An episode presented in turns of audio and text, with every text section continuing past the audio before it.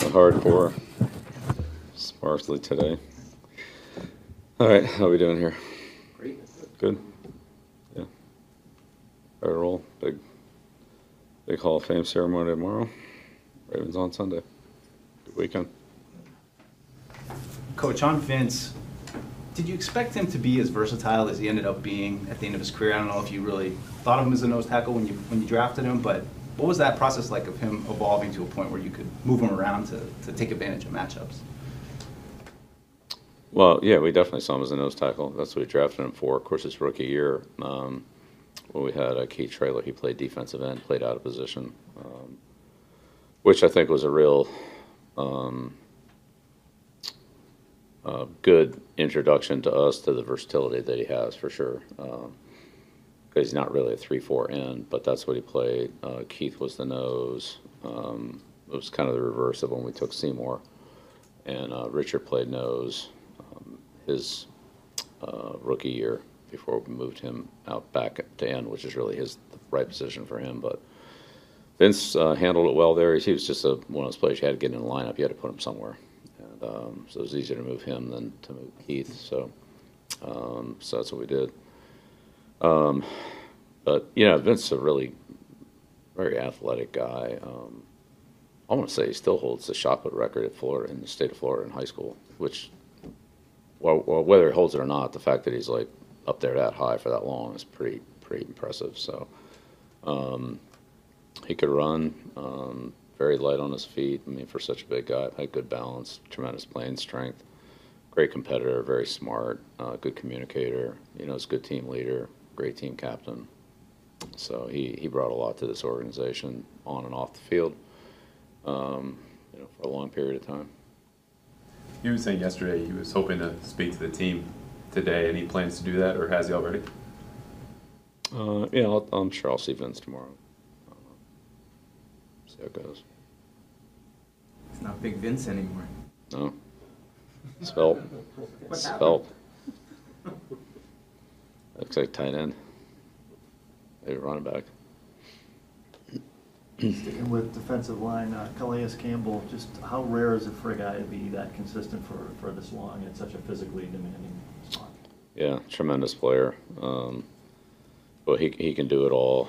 Um, starting with the kick blocking, he's a real force on the field goal block. Um, ruined a lot of ruined a lot of kicks there, uh, but his length is impressive. He's very athletic, very smart player, instinctive, reads things well, good pass rusher, um, quick, strong, long. You know, in in the in the Seymour mold, that kind of length and quickness combined with strength and athleticism, and experience and intelligence. He's a really good player. He's he's a problem. He can play a lot of spots. I mean, he, you know, he plays. He generally plays three technique, but he can play shade on the nose. He certainly play five technique. And, you know, all, all the other ones in between. Good pass rusher. He's a good football player. What's made Devin Duvernay so productive, and how much stress does he put on that special teams unit? A lot. Uh, uh, he's a very impressive player. He runs. Um, he's strong.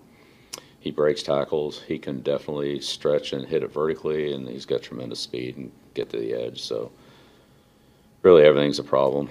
Um, you know, he can he can take those balls and get outside and, and outflank the defense, but he can also make you think he's going outside and put his foot in the ground and, and go vertical and, and run through arm tackles and, and um, you know cut back. He has good vision. He's got good running style. Um, he's yeah, he's a problem. He's definitely a problem. He's one of the better guys we'll face, and he's got home run speed. So it's not like you know just be 20 yards or get the ball in midfield on a kickoff return or something like that. I mean, if he if he hits it, it's all over. I mean, nobody has many players that could catch him. I don't know if there are any. He's fast. On, on Marcus Cannon, seeing him in the black jersey this week as a practice player of the week, is that sort of reflective of how he just maybe picked up where he left off from the last time he was here? Yeah, Marcus, Mark's had a great attitude. Comes in, worked really hard. Um, you know, just wants to, you know, do it the right way. Like not come in and, you know, jump in, but come in and start at the beginning. Work on his fundamentals. Work on Um, you know, the lifting, the, you know, all the, all the preparation things that go into being a good football player to start at the bottom, work his way up. And that's really the way to do it. It's build a good foundation. Uh, didn't have training camp, but, you know, he can use the time that he has now to, to put that in place. So when he does play, he'll be, I think, able to hit a higher ceiling than, you know, trying to skip all those steps and, and just start playing. So um, he's got a great attitude, had a good week of practice. Um, was impressive out there. So, yeah, it was good. And how much does just being able to have a guy like that, I mean, on the practice squad, tie into um, the decision to trade Justin, you know, which is a position where we mentioned in the past, like depth is hard to find sometimes. Right. Yeah. Well, I mean, it's it look, it's always good to have good players, and um, Marcus looks like he's come coming around well. So we'll we'll see how it goes, but so far so good. Bill, as someone who's coached some of the, the best kickers of all time, uh, how do you characterize what Justin Tucker's done when you look at the consistency of his career from distance, but also just the reliability? Yeah, he's uh, he's reset that position um, by by probably a pretty decent amount. You know, this isn't like being uh, you know two hundredths of a second under the world record. I mean, this guy's really reset the bar. No missed kicks. Accuracy accuracy is is very good. Distance, range he really shortens the field. He, he really, you know, he makes the field about 10 yards shorter than, than most everybody else has it. Um, not just with his leg strength, but the fact that it was accuracy and, and you know, how good he is from long range as well. So, um, you know, he's a touchback guy if they want to do that. Um, but yeah, he's, I mean, Stover had a tremendous, tremendous career and, and he's, you know, he's come in and just, you know, kind of, kind of one-upped it. So a lot of, a lot of good kicking there for a long time between whatever Stover was, 92. He didn't kick very well in 92, but like from 93 on. Um, so what's that? 30 years. 30 years of Evan. Really good kicker. Two guys. It's pretty good. And counting. So Tucker's still got, got a year or two left. Well, I know it's just a two-game sample, but Lamar leads the league in yards per completion. Um, a big jump from at least past full seasons for him. Do you see him looking longer for deeper routes more often so far this year? Um, I think that's been about the same. You know, and the, like the play to Bateman was a, seven-yard pass. Goes seventy-five, so. But that's what they are. I mean, they're a catch and run team, um, but they can also throw it over the top, and, and they throw intermediate RPOs and those kind of things. So, a lot of bootlegs, cross boots. Those are short passes. The, the catch and run plays can turn into bigger plays. So, I mean, I think their offense is pretty pretty comparable to what it's been. I don't, I don't see it. It's two games. We'll see how see how it averages out over a longer period of time.